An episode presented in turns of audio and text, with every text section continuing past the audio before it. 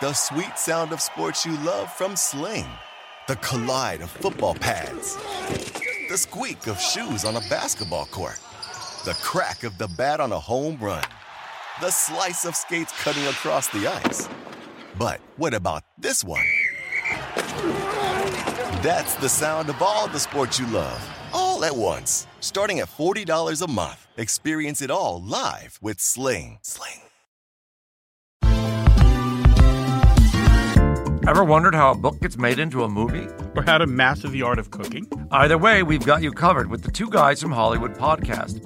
I'm Alan Nevins, a literary agent and talent manager. And I'm Joey Santos, a columnist and celebrity chef. On our podcast, we're going to be serving you a fresh perspective of the entertainment industry alongside our favorite celebrity guests. As we like to say, we don't dish, we serve. Listen and follow Two Guys from Hollywood on the iHeartRadio app, Apple Podcasts, or wherever you listen to podcasts. We'll talk at you soon. Hey, thanks for downloading the podcast. If you want to listen live, all you have to do is download the iHeartRadio app and search for Fantasy Sports Radio Network. Also, if you want to catch this show on video, be sure to check out Xumo TV, channel 719. That's where you can find Sports Grid's Fantasy Sports Network. Enjoy the show, and thanks so much for listening. Good morning. Here on Sports Grid, we're talking fantasy sports, gambling, and everything going on in the world with you. Craig Mish, along with Joe Pisapia, with you here on Fantasy Sports Today. Follow me on Twitter at Craig Mish. Follow Joe on Twitter at Joe Pisapia17. And of course, follow us on Sports Grid. That's at Sports Grid. Make sure you give us a follow. Tell us what you like, what you don't like about the shows that we're delivering for you every day, Monday through Friday, 11 a.m. to 1 p.m. That's when we do this show. If you're watching for the first time, welcome aboard. Where have you been for the past, oh, about year, I would say? Uh, good, good morning, Joe. What's going on with you?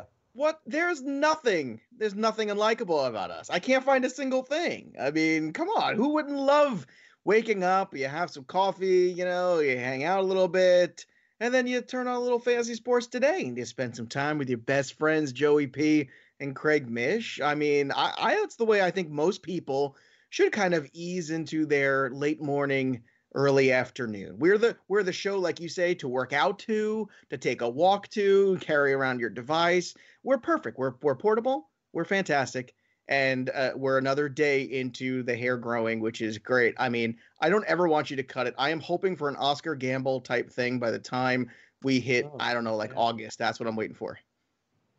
Yeah, it's really uh, taken on a new, uh, a new. It's life. magnificent. You look like a movie star. It is, it is, it is good. It is good. I'm with your wife. No, no haircut.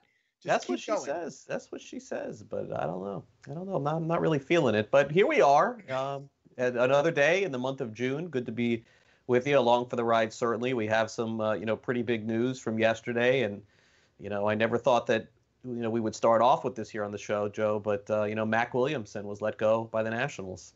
You know I just didn't see it coming. you know it's sad because Mac Williamson had some pretty good minor league years. He had I fan- like Mac Williamson. Mac Williamson had a fantastic run oh. early in his career with the Giants. No, no, no in yeah. in minor leagues, and then I want to say it was Tommy John he had. Uh, I could be wrong about that. I believe he's one of those like position players that had Tommy John surgery, and whatever that year that he missed, it never quite came back for him. And it's unfortunate because he was one of those guys that came up around that same time. Like it was like Brandon Belt came up, and then a couple years right behind him was Mac Williamson, and these guys were supposed to kind of take over.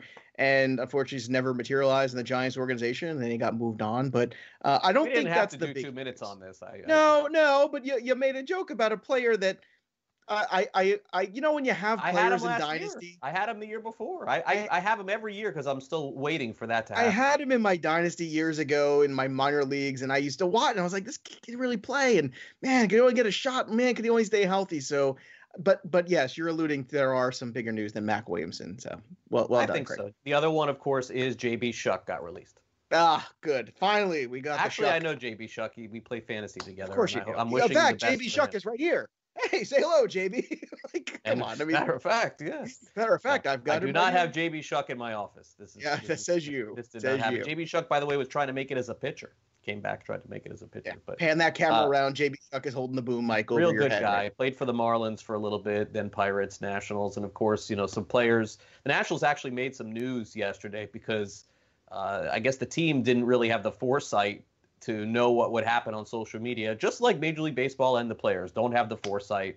I mean, look, it's very rarely do I ever come on this show and say I told you or I, I showed you, but the so I mean, how do these people not realize what's going to happen with Twitter and social media and everything that's out there? So the Nationals think, okay, let's let's you know we could probably get away with not paying our minor league guys, and then one of the players on the team says, oh no, that's not going to fly. We're going to get together and play and pay them, and then of course the Nationals step up and say, oh, you know, you guys don't have to pay them. We're going to pay them, and, and this is no different with the sort of bickering that's going back and forth with the owners and the players. It's just a different landscape than 20, 30 years ago. We, I mean, personally, I was talking to somebody in baseball yesterday, and I was saying that I really like the leakers. You know, I, that's what I'm about. When people leak stuff to me, that's how okay. I break news. Let's, let's just clarify this. This is not a film that Craig used to rent no. from the video store in the back section. This is this is yeah, this, yeah, is, playing cards at the table. You know, right. you know, hold uh-huh. them or fold them, and yeah, uh-huh. and I got to go to the bathroom. The leakers. but but but honestly, I don't want to hear about like it's like like there. I don't feel like anything is being accomplished with any little piece of yeah. news of information that's coming out. Now I get it, guys have to do their jobs, and and, and this is not a job that I would want to do. But I guess we could start off first with the Nationals not understanding what is going to happen to them the second that everybody sees a player post that he's going to pay the minor leaguers, and then of course this back and forth with Major League Baseball where. Um, you know, I mean, I don't know where we're headed here. Not really sure. I'm still optimistic, but I would think that they're not going to want to have a baseball draft next week, not knowing if there's a season or not. So hopefully that gets resolved sooner. I, I don't know. I mean, you know, shutting down minor leagues and then you have a draft to bring more minor leaguers in seems kind of like a weird thing. you know, we're only we're five paying, on each team. I know, but we're not paying anybody. I understand. And look, I, I'm I hope the draft happens. I know we're going to talk some draft stuff today, and we're trying to stay optimistic. But you're right. I, I can only imagine what 1994 would have been like with the venom that was on both sides of that labor negotiation had there been Twitter. Oh my God! Like I don't know if ever have baseball again. Who knows what would have happened? So, it would have been really bad. Well, yeah. there, it was already really bad. So like, there's there's part of me that wonders, oh my God, would it have been worse? Or oh my God, would there be pressure on both sides because of the ability to go out there and, and connect to the people? That maybe that forces everybody's hand a little bit. I don't know I don't know what this latest proposal means to you. I'd love to hear what your thoughts are first on it because God knows I have my thoughts, but I, I want baseball's Craig Mish to give me his opinion because I think your opinion carries more weight when it comes to this stuff. Um, I'm I'm on the fantasy level, on the analyst level. You're on the inside baseball level, so I'd like to get your take on what this latest proposal means. Yeah, I mean, it, it really doesn't. It, it's just it's still a part of negotiation. I think that the the they're sending things back and forth to sort of start the dialogue, which is not getting started. So I'm hopeful that this latest proposal basically goes back as it's almost like it seems like the owners asked for a lot. The players were like, "We're not only we're not going to give you a lot, we're going to even ask for more," and then they'll have to meet somewhere in between. So I, mean, I, don't understand the games. So the player said we're they worried. more money. That's this it. health cons. But but this is, this is what I've been saying the whole time. It's like it's not the health concerns don't seem to be their number one priority. It's kind of like just a negotiating tool, and that's where I struggle. The when I saw the first tweet of this, and I saw, I said Wait, 114. Wait, this came from where? From the players? The players want to play. Well, the games? idea of it for them is that if it's going to start, we may as well get paid our full money if we're going to do it. That's, I know, I, I get that, but what happened to all the legitimate concerns about health, and safety, and wellness? Well, I mean, look, there's a 62-page document or whatever it is about all of those those layouts of what they're going to do. But I, I was shocked when the number of games went up by what, like 20%. that's that's a fair yeah. amount of games here. Like More that's money and I, and I so let's let's call it what it is.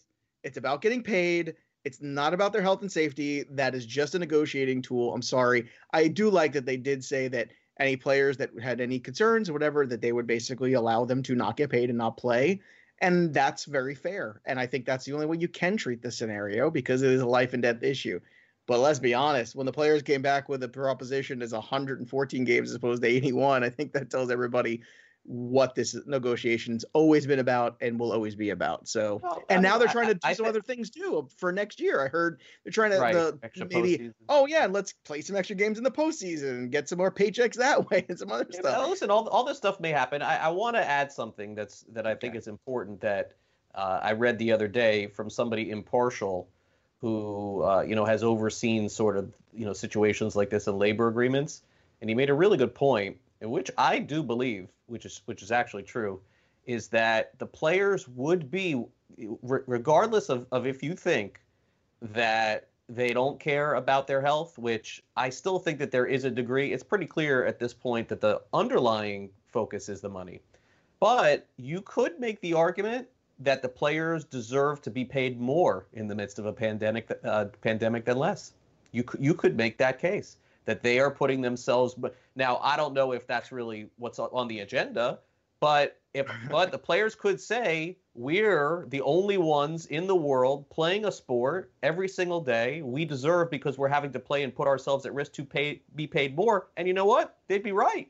They would be right. Yeah, I think they have to get in line behind the nurses, behind the doctors, behind the first aid people, behind first responders, behind the firefighters, behind all every behind. There's a long list of people Major League Baseball needs to get behind to get paid more for going out there and being essential workers, the grocery store people, the people working the pharmacies.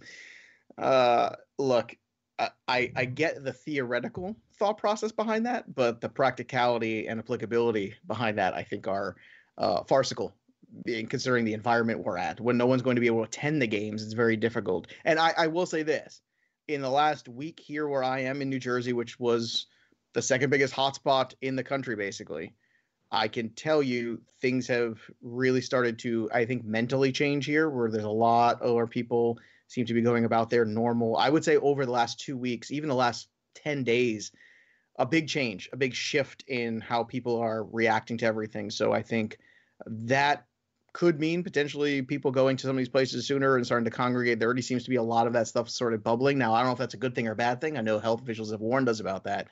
But um, yeah, in terms of getting paid more, get in line. They they they make plenty as it is. And and they deserve it. I'm not trying to say they don't deserve it. They negotiate their contracts. I'm a union person. I'm in a union. I'm very strong. My grandfather was a union person. I get all that. But at a certain point in time, you have to fulfill your end of the bargain too.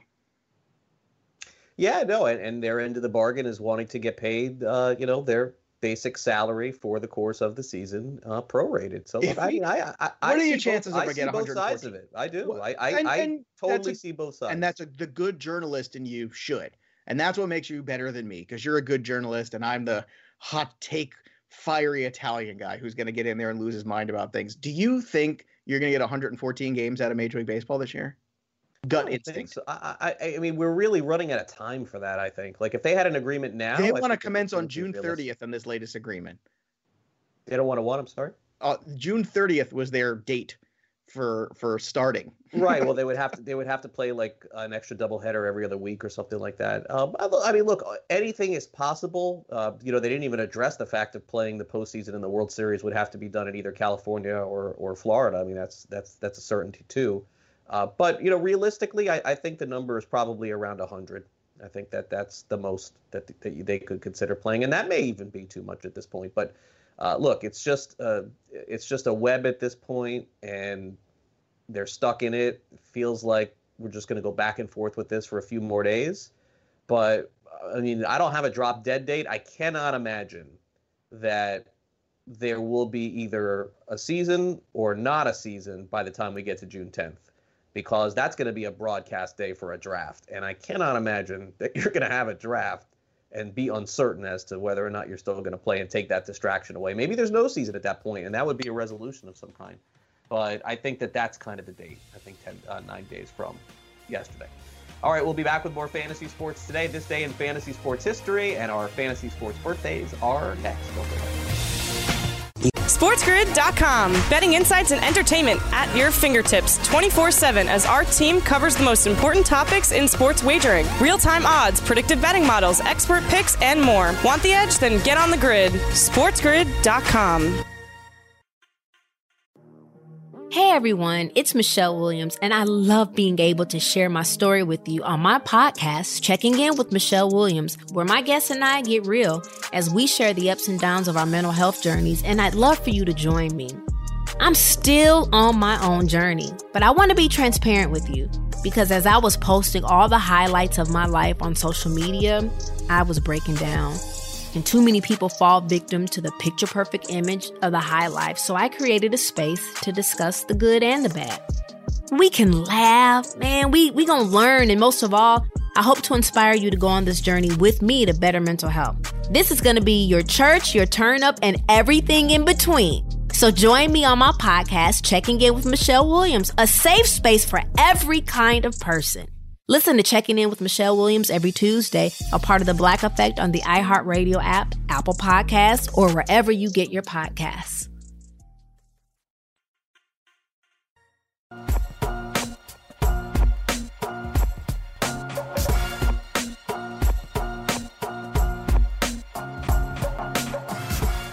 And welcome back. It's time for this day in fantasy sports history, and our June birthdays began on the first. We continue here on the second. Anybody in your household have a birthday in June, Joe? Hmm, no. Well, actually, my, my, my best friend from college uh, birthday was yesterday, June first. So uh, so shout out to my guy Kurt. Uh, Kurt has uh, quadruplets, uh, by the way. Wow. He, uh, yeah, he's Never at heard one that. point. He one point he had five children under the age of five. He had an older son, and then a couple years later they had quadruplets. And Did he know that they were having them? Uh, yeah, they did know. They was They it was an in vitro kind of situation, so they kind of Ah. knew. Uh, but uh, he and now his um his new wife. Uh, between the two of them, at any given time, there's now seven teenagers in that house, which is staggering because she had two kids from a previous relationship. So All boys, uh, all girls, uh, a mix. One of them happens to be my godson, but uh, whenever I ever got stressed out with the little kids in my house, when I had the two kids here and they were smaller, you know, I always just say, well, no perspective. You know, I can't imagine what it's like I doing four feedings at once, four potty trainings at once, all that stuff. That's crazy. But in terms of June, not not so many others, not not family members so much. June's kind of like that clear month there. Where it's just end of school into that. How about you? Any any June birthdays you're celebrating? No, my son's birthday is July 4th. Ah, how does that work? Does he like the holiday birthday or does he hate He does. He really likes it. Yeah. See, Yeah. that's a I mean, fun he- one though. There's fireworks on your birthday for God's sake. That's amazing. Right, but you, know, as of uh, when he was five, we weren't keeping him up for it. Last year we Right. did, and now now he can. But he he would struggle to stay up until nine o'clock. You know. So, but but now he. hey, some nights I struggle. to stay. True. but I always felt like when the kids have birthdays on holidays, sometimes they get a little like, eh, you know, they kind of get the shaft. But I guess July 4th, you know, you got like fun outdoor activities. And you got the pool and you got the fireworks and the Hopefully this year. Yeah. Hopefully this. Oh, look. I, I'm doing it. I don't care if I gotta go, you know, get some illegal fireworks in my own backyard. We're doing it. By the way, law enforcement, if you're watching, I'm not getting illegal fireworks in my backyard. There you go. It'll uh, walk it back with Joe Pisa here. All right, here we go. June the 2nd, 1935. Babe Ruth retired his final game, and of course, goes down as one of the greatest players, sportsmen ever of all time for sure. This was it. Last day in, uh, in uh, his stellar career. Uh, speaking of stellar careers, Eric Davis, who we've talked about, about, you know, pretty much a lot over the last couple Yeah, of he's come He up a couple hitting- times. yeah, he ended up hitting for the cycle in 1989 for the Cincinnati Reds, which shouldn't really come as a surprise. He could do it all. Uh, what the Babe Ruth thing? That was with the the Braves. He retired, right? Boston Braves at the time. Uh, it may it may have been maybe he was player coach or something like that. I don't recall. Because that whole thing with Babe Ruth was always he wanted to be manager of the Yankees. They told him that was going to happen. That whole debacle, and he just he loved the guys. He wanted to be. And I always struggle with this idea. You know, I always feel like when you had the troublemaker kid, and I, you know, you, I'm sure you coach, I coach. Whenever you had the kid that had a little bit of a trouble in him, I would always give him more responsibility.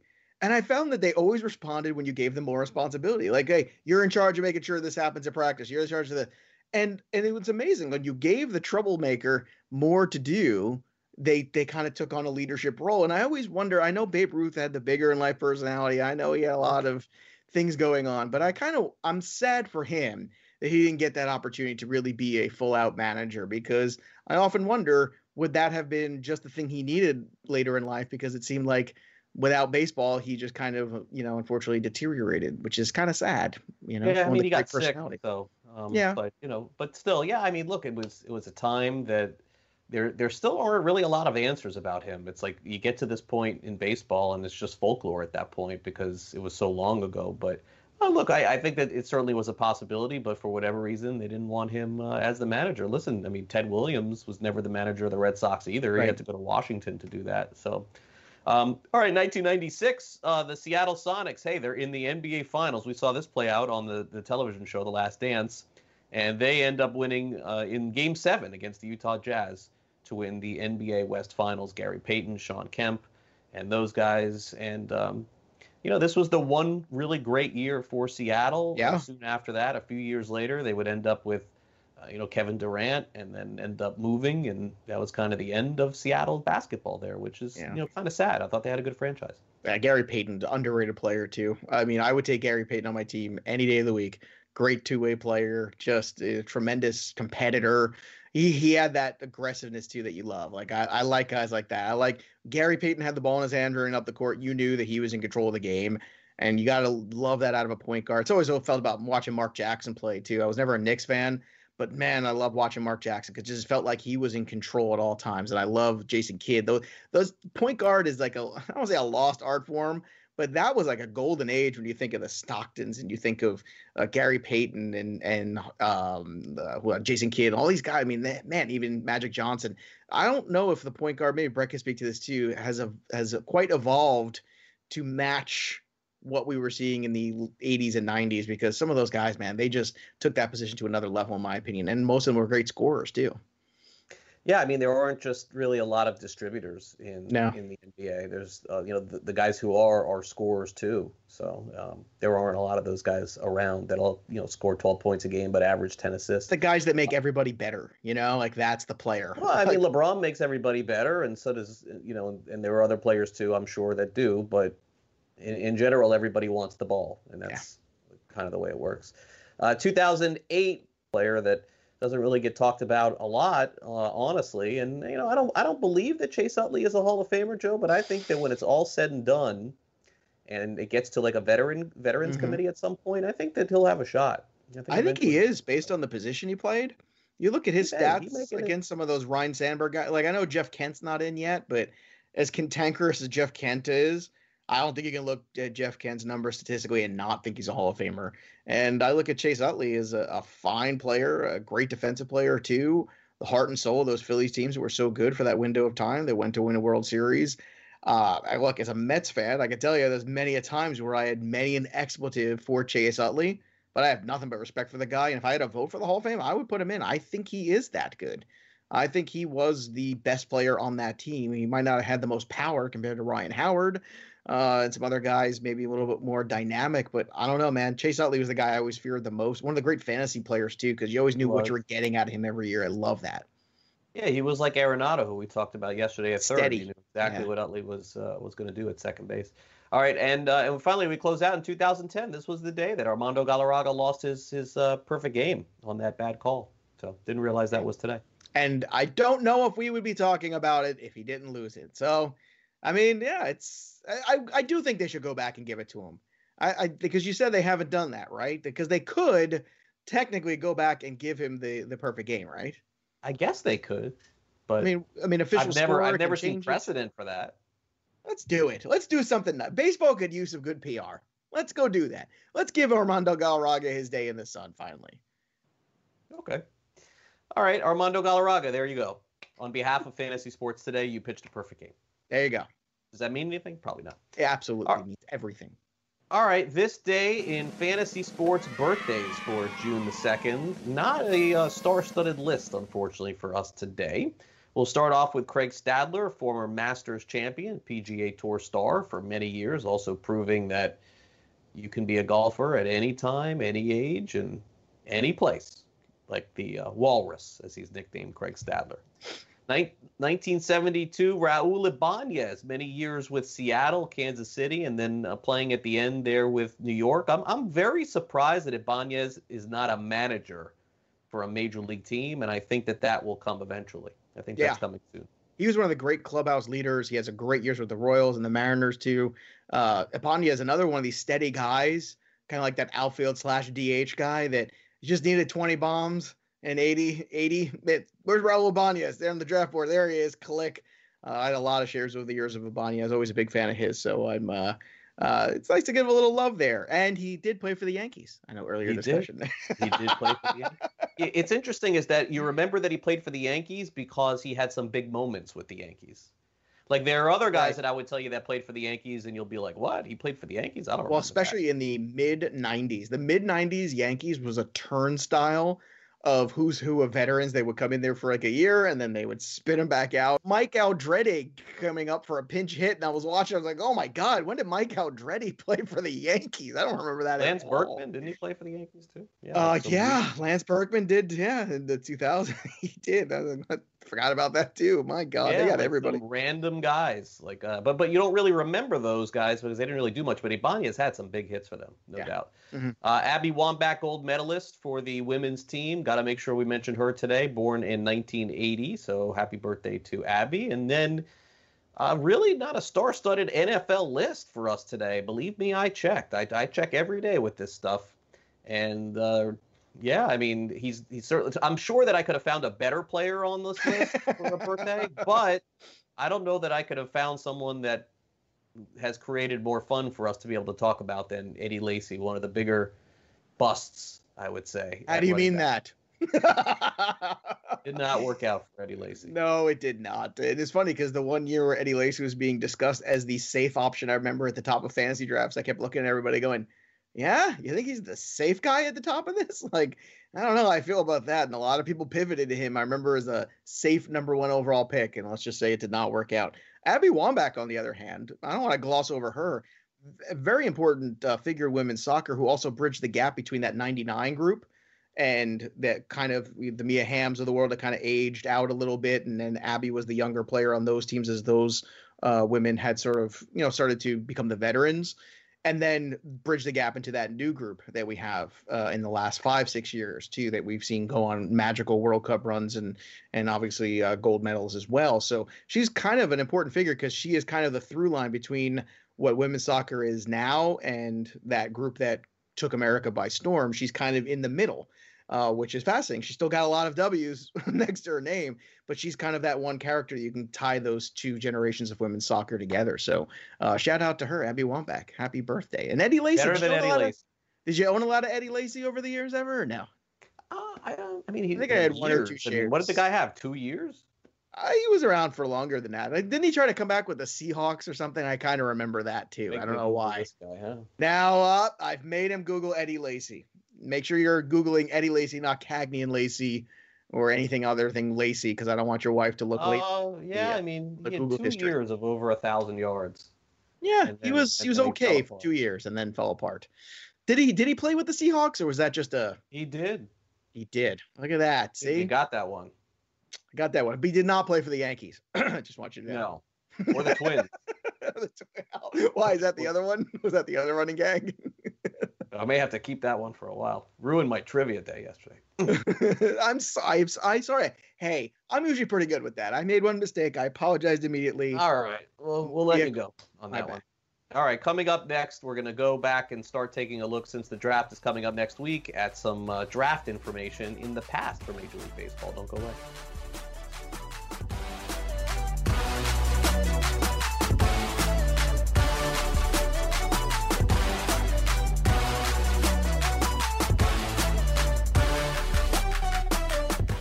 SportsGrid.com. Betting insights and entertainment at your fingertips 24 7 as our team covers the most important topics in sports wagering real time odds, predictive betting models, expert picks, and more. Want the edge? Then get on the grid. SportsGrid.com. Have you written a book and need some insight into what comes next? Or are you passionate about cooking and want to know how to make it your career? Or maybe you just want to hear insider stories about the entertainment industry.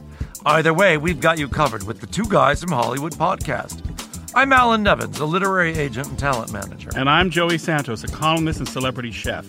And on our podcast, Two Guys from Hollywood, we bring our expertise to the table with, of course, delicious cocktails and all kinds of recipes for you to try at home.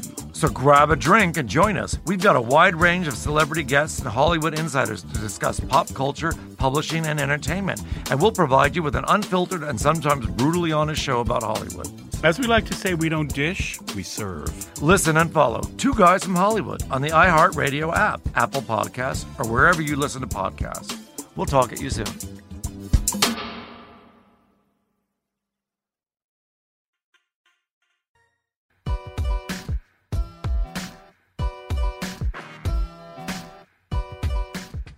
All right, welcome back. It's time for us to do a little bit of a dive into a past draft in Major League Baseball and really the fantasy ramifications that it came from. And it's funny that we've heard about so many of these players who have gone on to have Hall of Fame careers, who were drafted at the top, and sort of how franchises have changed.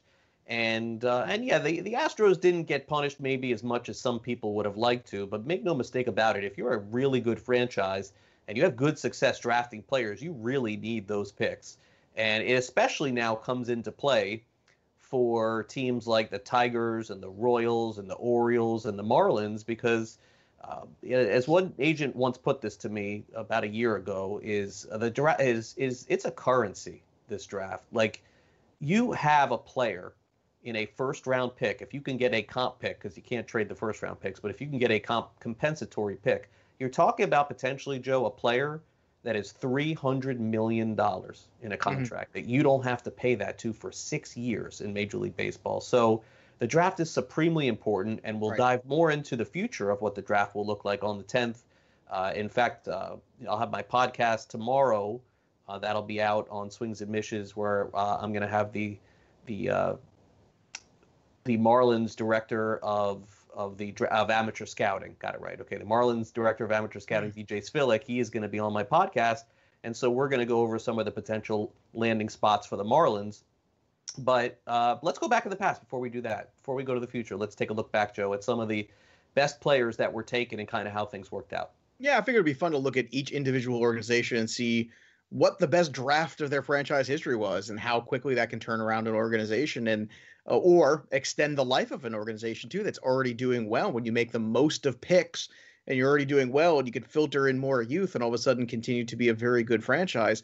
And I think that kind of starts with the Baltimore Orioles because the Orioles were always a very competitive team under Earl Weaver for years and years through the uh, the 60s into the 70s and then even into the 80s earl weaver which has continued to manage through for decade after decade. And it's amazing to think about 1978 the year i was born that cal ripken jr was also drafted but he wasn't a first round selection he was actually a second round selection out of aberdeen high school and uh, that's kind of crazy because uh, when you think about Cal Ripken and Hall of Famer, you would imagine oh, he must have been a first round pick. He wasn't. He was a second rounder, but that wasn't the only guy they got. They also got a little pitcher named Mike Boddicker in that draft as well in the sixth round. So that was a pitcher that I know a lot of people will forget, but you and I just recently talked about. We were talking one of the 80 seasons, and Mike Boddicker was basically had a run there for a couple years where he was a front of the rotation guy. And look, Ripken, Eddie Murray, uh, Boddicker, those were the early to mid 80s Orioles that had some really good teams as well and always were very competitive. So uh, the Orioles' best draft, 1978. Uh, your thoughts on Cal Ripken and Mike Boddicker in the same class? Not bad, right? Yeah, no, not bad at all. Um, I mean, Mike Boddicker, really underrated pitcher and Mhm. pitching at the top of the Orioles rotation for a long time. And Cal Ripken, I mean, the Iron Man. I mean, what's left to say about him? They did a fantastic job. Uh, even later on, Mike Mussina was another player that came through the Orioles system that they did a good job with, and then things just turned for them in the 2000s. Yeah. Uh, you know, Adam Loewen was a player they drafted. Brian Matusz was another one, and then they couldn't figure out what to do with Jake Arrieta, so they just traded him, and then Arrieta went on to have And Matt Uh, Wieters deep- never became the guy that I thought. Yeah, that's true too. That's true too. because he was he had Piazza like labels, and I don't know if that was fair, but he didn't get to that point, unfortunately, ever. I mean, he didn't get close to that, but that that was the feeling I remember. That was the hype trying behind Matt Wieters, right? I mean, that was the level of expectation. Absolutely, yeah. And unfortunately, never got there. For the Red Sox, this one's up for debate. So in uh, in 1976, you got a draft for the Red Sox with Wade Boggs, Bruce Hurst, and John Tudor. I think that one's pretty good. Then you Yeah, have it- 1989 with Jeff Bagwell, Mo Vaughn, and Paul Quantrill. 68, Cecil Cooper, Ben Oglivie, Bill Lee. Uh, but then, of course, you have 1983 with Roger Clemens, so and Ellis Burks. So those are two players that we know pretty well. So I, I guess the question is, do you go for the draft that has the high end, where you get Roger Clemens in it, or do you go for maybe the bulk of the Wade Boggs, Bruce Hurst, John Tudor? And honestly, Tudor had a couple years for the Red Sox, but people probably know him more for later in his career with the uh, with the Dodgers and, and Cardinals too, I believe. Uh, John Tudor, if I'm correct. Uh, but where would you go? Would you go with the '83? Would you go with the Jeff Bagwell group, even though they Bagwell never really played for the Red Sox? Probably so. I mean, I mean, you make a mistake. I think you still got to look at that group and pick the best player from that group, right? I mean, I don't know. It's tough. It's a tough one. Tough. What about well, you? because because Bagwell and Mo Vaughn in one draft is staggeringly good, but then you think, well, but Jeff Bagwell became Larry Andersen, right? so like I don't know if you want to go that route, or maybe you want to put your money on Ellis Burks and, and Roger Clemens. I I really can't decide. I kind of defer to you on this one. Uh, I'll, I'll probably go with with Burks and Clemens. Yeah, I can understand that. I, I think most people probably would. And Burks you know, went on to be great with Colorado too. I mean, he, I, know, I, I, would say I would say it's about even. That's a great point. I don't think I think his Colorado days people might look back oh, at. You would be shocked to see the numbers that he had. Oh, hey, that's what Colorado does. I mean, Bruce Hurst was an underrated big game pitcher too. That was another guy that showed up. Man, I remember him in that '86 uh, the not only the LCS but also the World Series too, just having some huge gains. When that guy just stepped up, you know, in the vacuum of Clemens. Sometimes like Clemens got all the hype, but Bruce Hurst was the guy that, that really held that rotation together. Because after that, it was Oil Can Boyd, Al Nipper, and then Tom Seaver retired at some point. So they really didn't have a quite a back end to that rotation. Bruce Hurst was very important to that team in the 80s. He was. He was. Uh, Toronto Blue Jays, 1989 draft. How about this grouping? You like this? John Olerud and Jeff Kent. Not bad for first and second baseman, right? Fortunately, they can keep Jeff Kent very long, but that's a pretty damn good draft, I'd say, in 1989. Yeah, I mean, Jeff Kent, to me, and you talked about him before, he is genuinely one of the travesty players that's not in the Hall of Fame. And he, to me, is a victim of some of the things that you discussed, which is one, not the most likable guy in the world. But the other problem is, and I don't think this gets talked about enough, and reasons why some players I think have to wait to get into the Hall of Fame later is that yes, Jeff Kent was a great Giant and he won the MVP with the Giants, but he also played with the Dodgers and he also played with the Blue Jays, and he also played with the Mets and he also played with the Astros. And and I think he's got that Gary Sheffield thing going on too. It's like he had some good years with the Astros, but you're right. Yeah, you just that fan support sometimes comes from the internet and it comes from fan bases, and it's like which fan base is going to rally for Jeff Kent? You know, I, I, don't I don't know that one would. It's uh, you can say the same about Olerud too. I mean, Olerud played 17 years. He was a wonderful defensive player. Uh, over 17 years, check out this slash 295, 398, 465. That is a very good Major League Baseball player for 17 years to come away with a slash like that. I mean, to almost have a 400 on base percentage. I think people forget just how good John Olerud was and a guy who won almost everywhere he went. I mean, he was a winning player with the Blue Jays there for those couple years. And then, of course, a uh, very big part of turning the Mets around in the uh, late 90s. I, I always just loved Olerud. He, I always found him to be a very impressive guy. And of course, I love that that story Rickey Henderson tells when uh, later on they were playing together in Seattle. And he says, Huh, you wear a helmet to play first base. I used to play with a guy in Toronto who did that. And he's like, Rickey, that was me. I remember that story too. oh goodness, uh, you gotta love Rickey. Rickey is always good for some Rickey moments. Uh, let's go with the Yankees here. Um, look, the Yankees have had some ups and downs in the draft. There's no doubt about it, but I think it's hard to argue with the 1990 draft because that's where they have Andy Pettitte and Jorge Posada. Now, I don't know if either of these guys are going to be Hall of Famers, but in terms of what they meant to this organization, they were along with Derek Jeter and Bernie Williams, kind of you know that core four, that heart and soul of the organization. And I often wonder, had '94 played out, if both of these guys would have still been in the organization, or would they have looked to make a move and moved on from some of these young talent for that chance to win and be relevant? Because the Yankees were in that race; they were first in the. You know, we all know the Steinbrenner you know, MO was always move on with the young kids and try to get more veteran talent and win now. But it, it wonders. Also in that draft, Carl Everett, pretty good player, Ricky Ledee and Shane Spencer. And Shane Spencer had some big moments for the Yankees as well. So how do you feel about that 1990 uh, class for the uh, New York Yankees? Oh man, I mean, I mean, you talk about building a team through the draft and yeah. building a team through youth.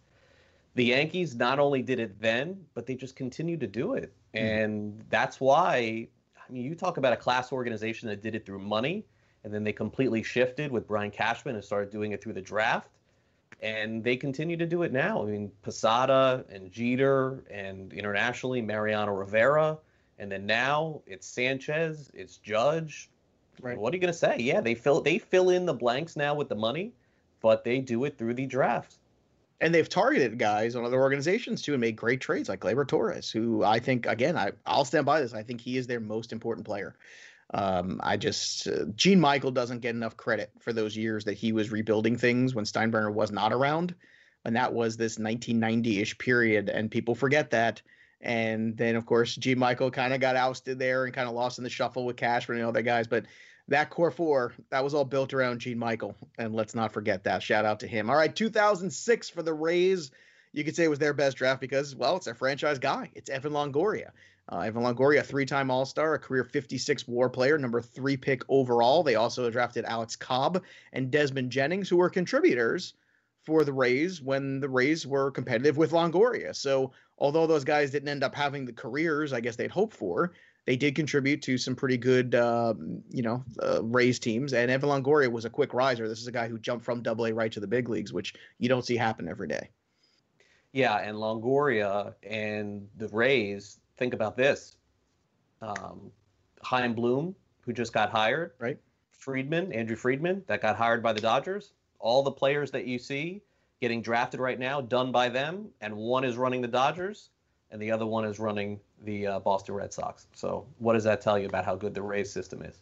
Do you think it is? I mean, if you had to put a weighting on it uh, in terms of the international signings versus the the actual draft, because I know at the opening at the top of the segment you were talking about the Astros, and we kind of went back to some of the Astro drafts, and we saw, man, they really blew a lot of first pick number one overall a couple of years, two out of three years, they kind of blew it. Yet they made up for it in the international signings, they made up for it later in the draft. So in your mind, is it really super important to get that first one right, or is it more important collectively as an organization to hit on more players as opposed to the one big player? Yeah, I think it's probably more players because one player in baseball, as we see with Mike Trout, doesn't really move the needle. It makes him True. the best player in the game and it doesn't win. So, in general, I think you have to have the core. But make no mistake about it, you have to be a franchise that's willing to spend money when you need to. And some mm-hmm. franchise, franchises still aren't willing to do that think the Indians are a really good example of that. They were on the precipice of winning a World Series against the Cubs, and all of those prospects, all those young players got them there. But did they go out and spend two hundred million dollars on a player? No. And no, so, they spent um, on the Encarnaciones, and they, they did bring in some guys over the years. But you're right, they didn't go bring in the Justin Verlander. That's the difference. Like Houston went out and got Verlander. you know that makes a difference. Well, let's take a quick time out. We'll continue the interesting discussion here on the drafts. We're going to take a look at the uh, National League East when we come back next. Also, some FanDuel props in the NFL. You're watching Fantasy Sports today. Don't go away.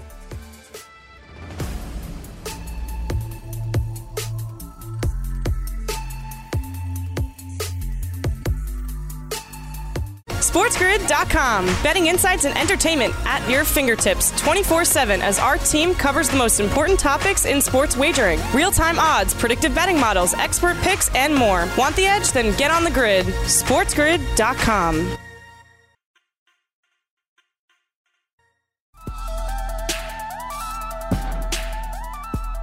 Welcome back to Fantasy Sports today. As we wrap up the first hour of the show, we're talking about a lot of the great teams and their drafts. Of course, the June draft, the first year amateur draft, is coming up on June the 10th. And uh, and look, the unfortunate part, make no mistake about it, Joe, about this draft, and it can't be overlooked, is all of the kids who you know had their hopes and dreams pinned on being drafted on this day, uh, on June 10th, and now they have cut this draft down to five rounds it certainly isn't something that I'm a big fan of. I know that a lot of the teams, especially the ones that needed to draft for their future, wanted more than five rounds too.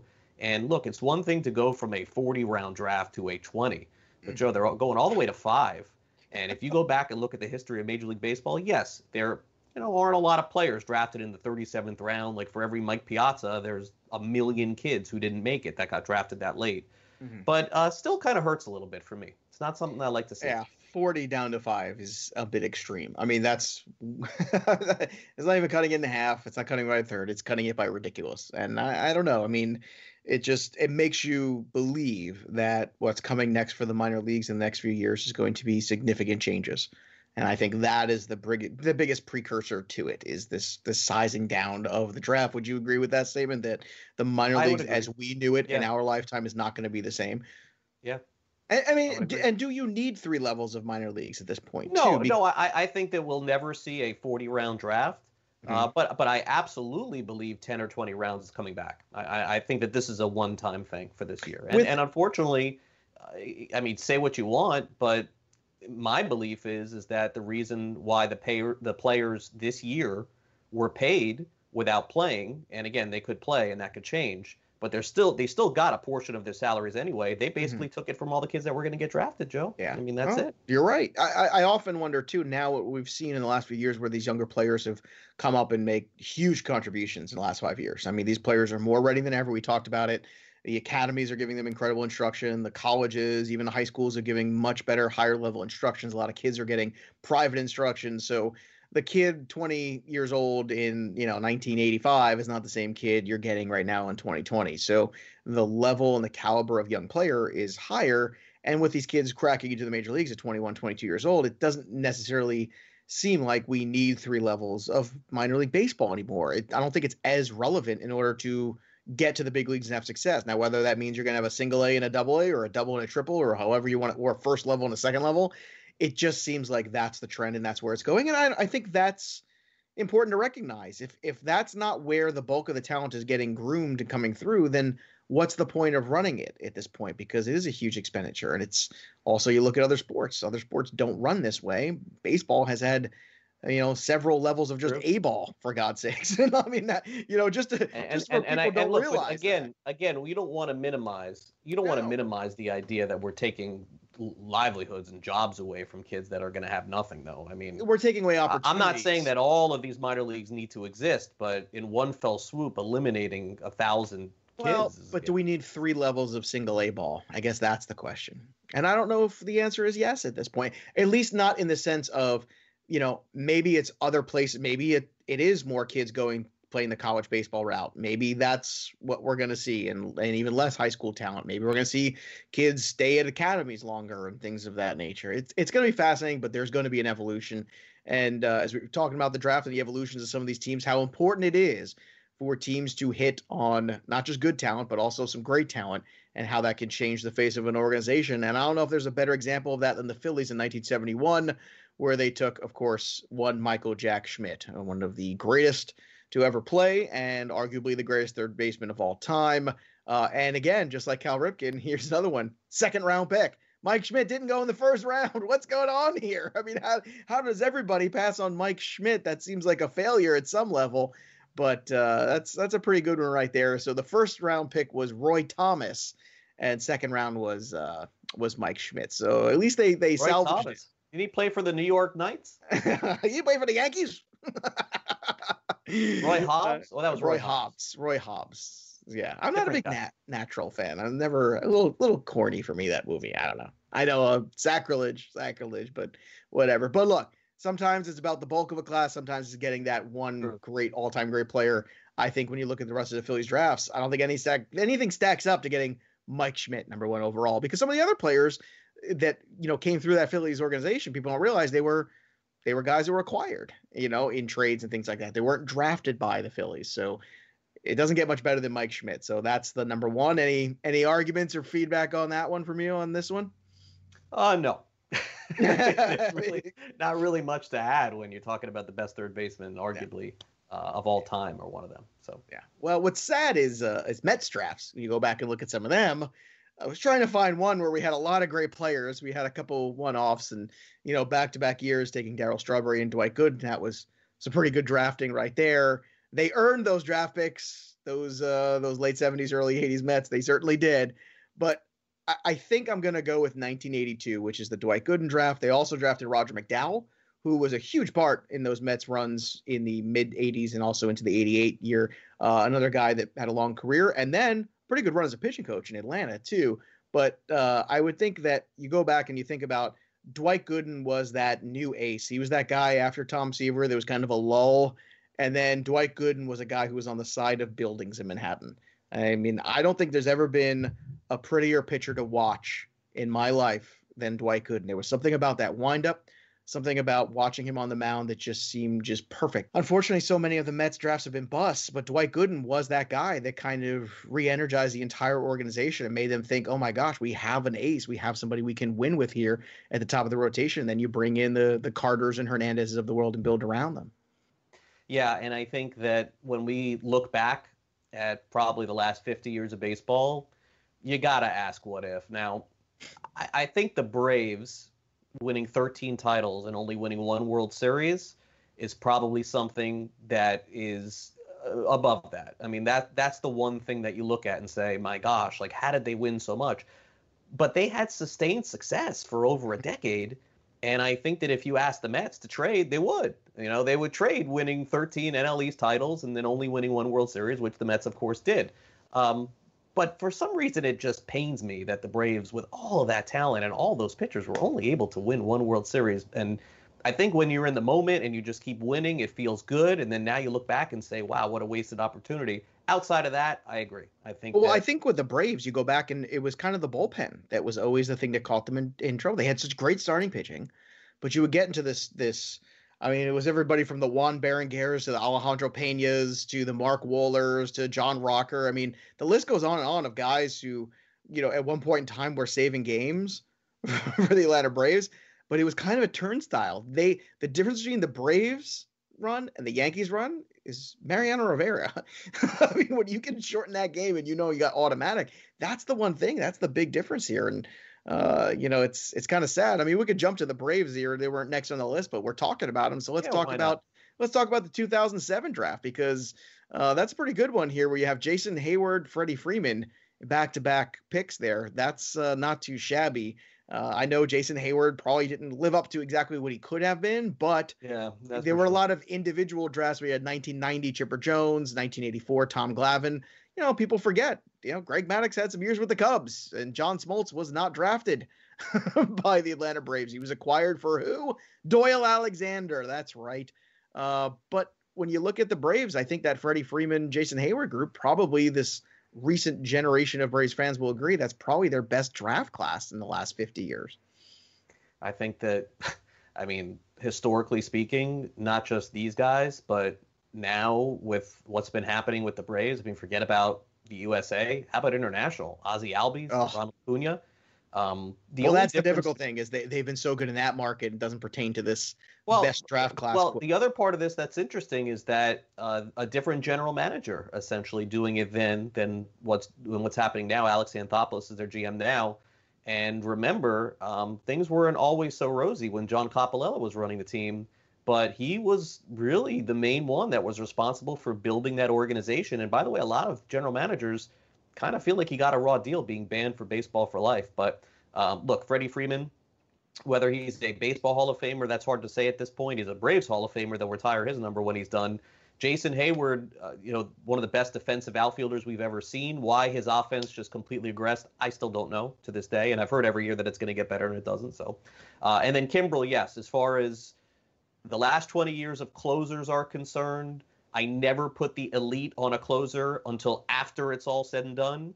And yes, Craig Kimbrel, in his heyday, was, was an elite closer, but he yeah. but very few. It's like him, Kenley Jansen, and like shut the door, and then like yeah. that's it. Um, yeah. You know, that's why these days, like I don't say Kirby Yates is an elite closer. Show no, me you've done it for five, six years, and then we can start talking about that. But a guy having a great year out of the bullpen does not make you elite. Kimbrel was. I agree. Guy.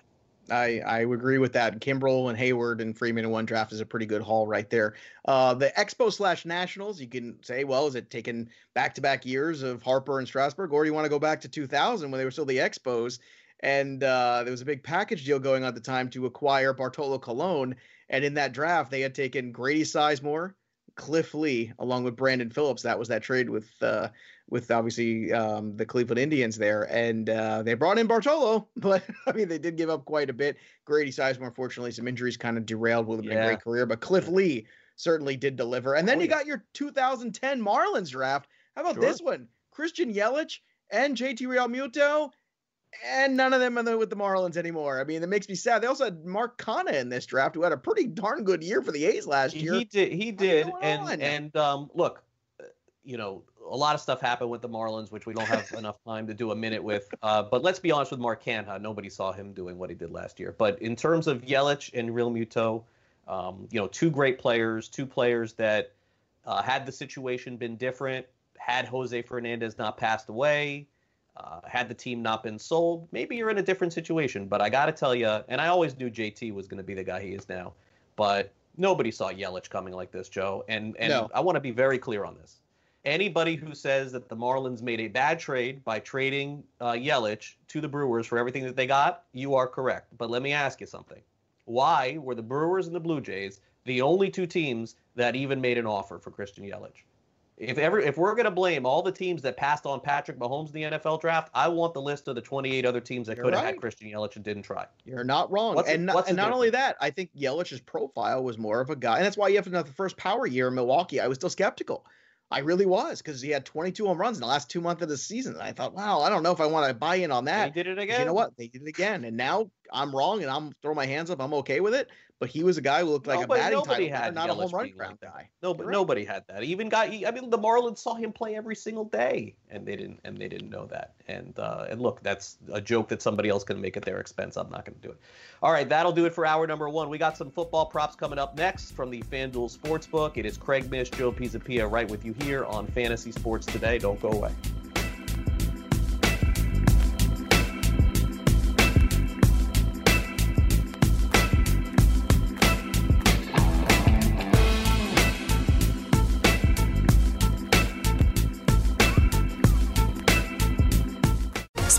SportsGrid.com. Betting insights and entertainment at your fingertips 24 7 as our team covers the most important topics in sports wagering real time odds, predictive betting models, expert picks, and more. Want the edge? Then get on the grid. SportsGrid.com.